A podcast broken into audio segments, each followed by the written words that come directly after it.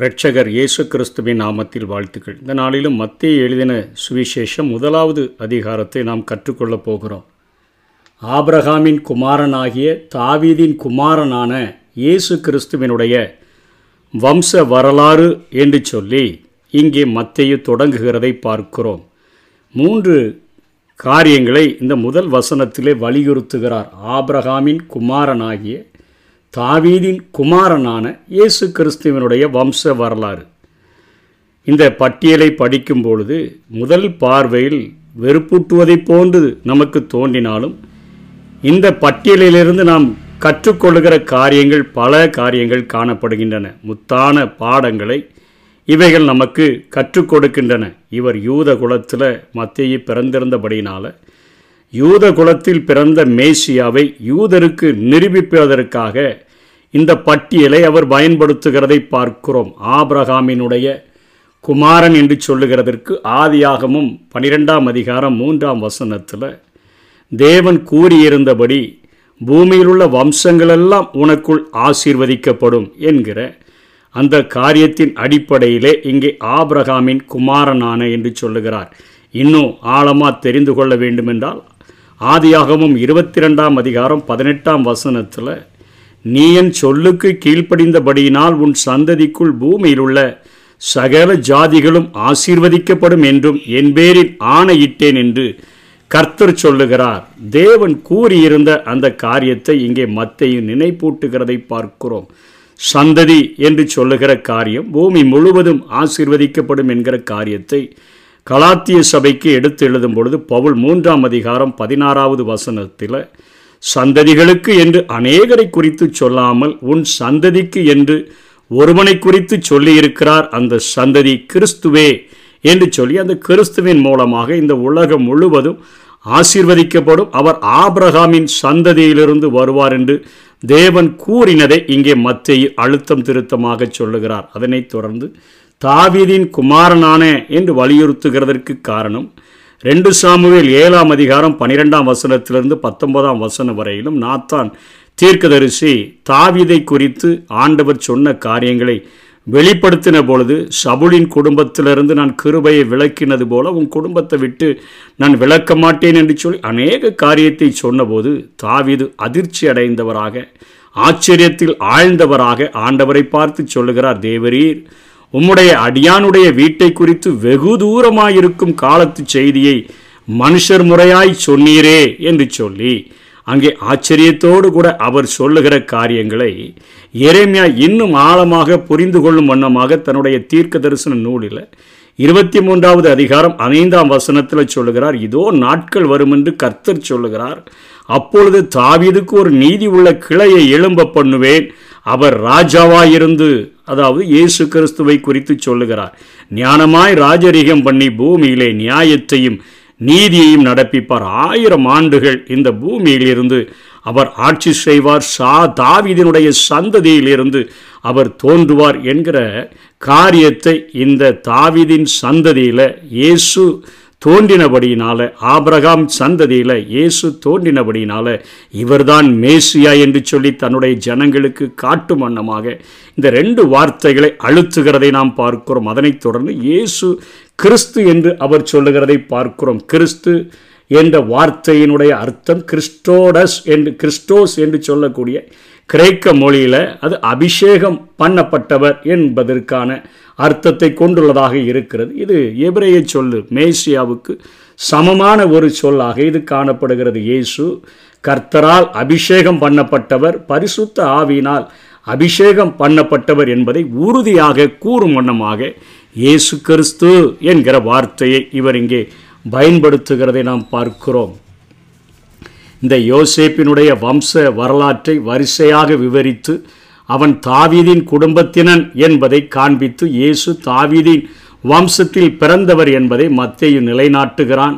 இயேசு பரிசுத்த ஆவியால் கண்ணிய மரியாதத்தில் உருவாகி இருந்தாலும் அவர் யோசேப்பின் மகன் என்று உலக வழக்கத்தின்படி பதிவு செய்யப்பட்டு அவர் யோசேப்பின் மகன் என்று சொல்லி சட்ட ரீதியாக அவர் தாவீதின் குமாரனாகவும் மாறினார் என்கிற காரியத்தை அவர் பேசுகிறார்.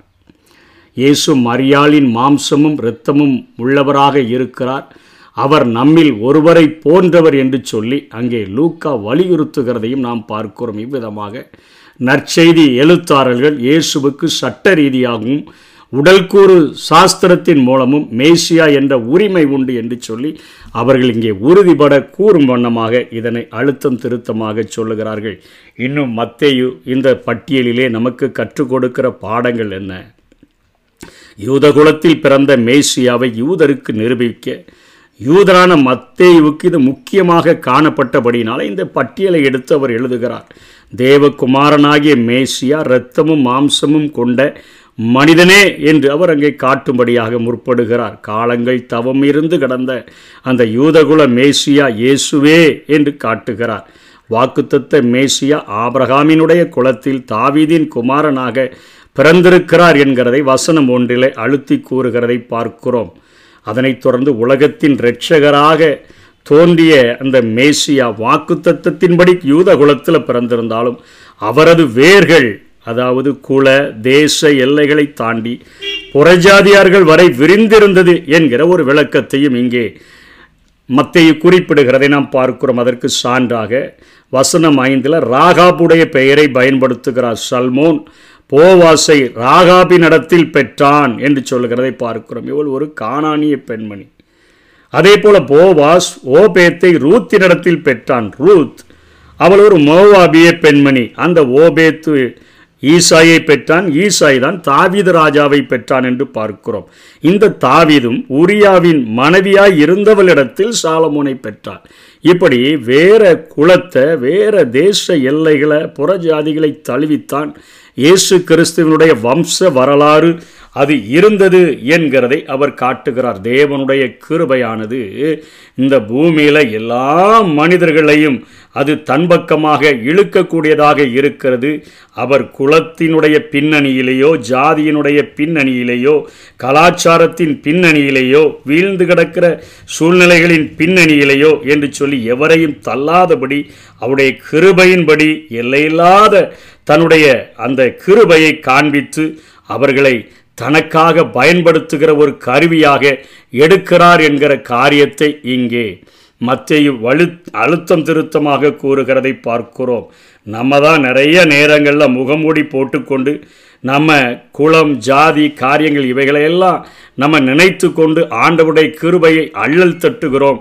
ஆண்டவருடைய கிருபை எல்லாவற்றையும் தாண்டி நம்மை சந்தித்து நம்மை பரிசுத்தப்படுத்தி நமக்கென்று உன்னத பதவிகளை தந்து அவருக்கென்று பணியாற்ற வைப்பதற்கு இன்றைக்கும் அது உண்மை உள்ளதாக இருக்கிறது என்கிற காரியத்தை இந்த பின்னணியின் மூலமாக நாம் கற்றுக்கொள்ள முடியும். அதனைத் தொடர்ந்து இருபத்தி மூன்றாம் வசனத்தில் அவன் இதோ ஒரு கன்னிகை கற்பவதியாகி ஒரு குமாரனை பெறுவான். அவருக்கு இம்மானுவேல் என்று பெயரிடுவார்கள் என்று சொன்னான். இம்மானுவேல் என்பதற்கு தேவன் நம்மோடு இருக்கிறார் என்று அர்த்தமாம். அதாவது ஒரு கன்னிகையிடம் இயேசு பிறந்ததனுடைய முக்கியத்துவம் தேவைக்கு மேலாக வற்புறுத்த வேண்டிய தேவையில்லை. நம்முடைய பாவங்களை அந்த பாவர் நியத்தி செய்யப்பட்டு கிரயம் செலுத்தி நமக்கு ரட்சிப்பை சம்பாதித்து தர வேண்டுமானால் மீட்பரான அவர் மானிட உருவத்தில் வெளிப்பட வேண்டும் முழுவதும் மனிதனாய் இருக்க வேண்டும் பாவமற்றவராய் இருக்க வேண்டும் முற்றிலும் தெய்வத்தன்மை உள்ளவராகவும் இருக்க வேண்டும். இந்த மூன்று காரியங்களும் அதாவது எபிரேயர் ஏழு இருபத்தைஞ்சு இருபத்தி ஆறில் சொல்லப்பட்ட இத்தனை மூன்று தன்மைகள் அதாவது ஒரு தெய்வம் மானிட உருவத்தில் அது வெளிப்படணும் அது முழுவதும் மனிதனாகவும் இருக்கணும். மனிதனுடைய பிரச்சனைகள் என்ன போராட்டம் என்ன எல்லாத்தையும் புரிந்து கொள்ளக்கூடியதாக இருக்கணும். மேலும் பாவமற்றவராக இருக்கணும். தெய்வத்தன்மை உள்ளவராக இருக்கணும். இது இயேசு ஒரு கன்னிகையிடம் பிறந்தது. இந்த மூன்று தேவைகளையும் பூர்த்தி செய்கிறத நம்ம பார்க்க முடியும். இயேசு கிறிஸ்து ஒரு மானிடனாக அவதரிக்க வேண்டுமானால் அவர் ஒரு பெண்ணின் வயிற்றிலிருந்து பிறக்க வேண்டும். அவர் முற்றிலும் பரிசுத்தமுள்ளவராய் இருக்க வேண்டுமானால் அவர் பரிசுத்த ஆவியினால் உற்பத்தியாக வேண்டும். அவர் பரிசுத்தமுள்ளவராய் இருக்க வேண்டுமானால் தேவன் அவருடைய பிதாவாக இருக்க வேண்டும். அதன் பலனாக அவருடைய கருவுறுதலானது இயற்கையான முறையல்ல. ஆனால் இயற்கை சக்திக்கு அப்பாற்பட்ட தெய்வீக முறையில் நடந்ததை வேதத்தில் பார்க்கிறோம். பிறக்க போகும் பரிசுத்தமுள்ள குழந்தை தேவகுமாரன் என்று அழைக்கப்படும் என்று லூக்கா ஒன்று முப்பத்தைந்தில் பார்க்கிறோம். இயேசு கிறிஸ்து இந்த உலகத்தில் வெளிப்பட்டிருந்த போது அவர் ஒரு தெய்வீக மனிதராயிருந்தார். அவரிடம் இரண்டு தன்மைகள் இருந்தன. தெய்வீக தன்மை பாவமற்ற மனிதத்தன்மை இரண்டும் உடையவராக அவர் இருந்தார். இயேசு நம்மைப் போல ஒரு சாதாரண மனிதனாக வாழ்ந்து துன்பங்களை அனுபவித்ததால் நம்முடைய பலவீனங்களைக் கண்டு மனதுருகுகிறார் என்று எபிரே ஆக்கியோன் நான்காவது அதிகாரம் பதினைந்து பதினாறிலே அவர் குறிப்பிடுகிறார். அவர் பரிசுத்தமுள்ள தேவ குமாரனானபடியினால நம்மை பாவத்தின் அடிமைத்தனத்தில் இருந்தும் சாத்தாத்தின் வல்லமையிலிருந்தும் அவருக்கு மீட்பதற்கு வல்லமை உண்டு என்று சொல்லி அப்போஸ்தலர் இருபத்தி ஆறு பதினெட்டில் கொலோசியர் ரெண்டு பதினைந்தில் எபிரே ரெண்டு பதினான்கு ஏழு இருபத்தைந்து இவைகளில் பார்க்கிறோம். அவரிடத்தில் தெய்வீகத்தன்மையும் மானிடத்தன்மையும் இருப்பதால் அவர் ஒவ்வொருவருடைய பாவத்துக்கும் நிவாரண பலியாகவும் அவரே நமக்காக பிதாவிடம் பரிந்து பேசும் மகா பிரதான ஆசாரியராகவும் இருக்கிற தகுதியை பெற்றிருக்கிறார் என்கிற காரியத்தை நாம் புரிந்து கொள்ள முடியும். இயேசு கிறிஸ்து பிறப்பு வரை யோசேப்பு மரியாளுடன் எந்த விதமான உறவும் வைத்து கொள்ளவில்லை. ஆகவே அவருடைய திருமண மான அந்த கணவனும் மனைவியும் ஒருவரோடு ஒருவர் அன்புடன் உடல் உறவு கொள்வது போல யோசிப்பும் மரியாளுள் கணவன் மனைவியாக வாழத் தொடங்கினார்கள் இயேசுவின் பிறப்புக்கு பின்பாக. ஆகவே இயேசுவுக்கு அநேக சகோதரர்களும் சகோதரிகளும் இருந்தார்கள் என்று நாம் அறிகிறோம். மத்தையு பனிரெண்டு நாற்பத்தி ஆறு நாற்பத்தி ஏழில் மார்க்கு மூன்றாம் அதிகாரம் முப்பத்தி ஒன்று முப்பத்தி ரெண்டில் மற்றும் மார்க்கு ஆறு மூன்றில் லூக்காம் எட்டாம் அதிகாரம் பத்தொம்போது இருபதில். இந்த முதல் அதிகாரத்திலிருந்து நாம் கற்றுக்கொள்ள வேண்டிய காரியம் நம்ம எந்த பின்னணியில் இருந்தாலும் தேவ கிருபை மாத்திரமே முக்கியம். தேவனுடைய கிருபைக்கு நம்மை ஒப்பு கொடுத்து நம்முடைய வாழ்க்கையை அவரிடத்தில் அர்ப்பணித்தோம் என்று சொன்னால் நம்முடைய பாவங்களை போக்குகிற பலியான இயேசு கிறிஸ்து நம்மை முற்றிலுமாக பரிசுத்தப்படுத்தி நம்மை உயர்த்தி தன்னுடைய உன்னத பணிக்கென்று நம்மை த கரங்களில் எடுத்து பயன்படுத்த முடியும். அப்படிப்பட்ட கிருபைகளை தேவன் நமக்கு தந்தருள்வாராக. அனைத்தையும் செய்து முடிக்கும் ஆற்றல் உள்ளவரே. நீர் நினைத்தது ஒரு நாளும் தடைபடாதையா? அனைத்தையும் செய்து முடிக்கும் ஆற்றல் உள்ளவரே நீ நினைத்தது ஒரு நாளும் தடைபடாதையா?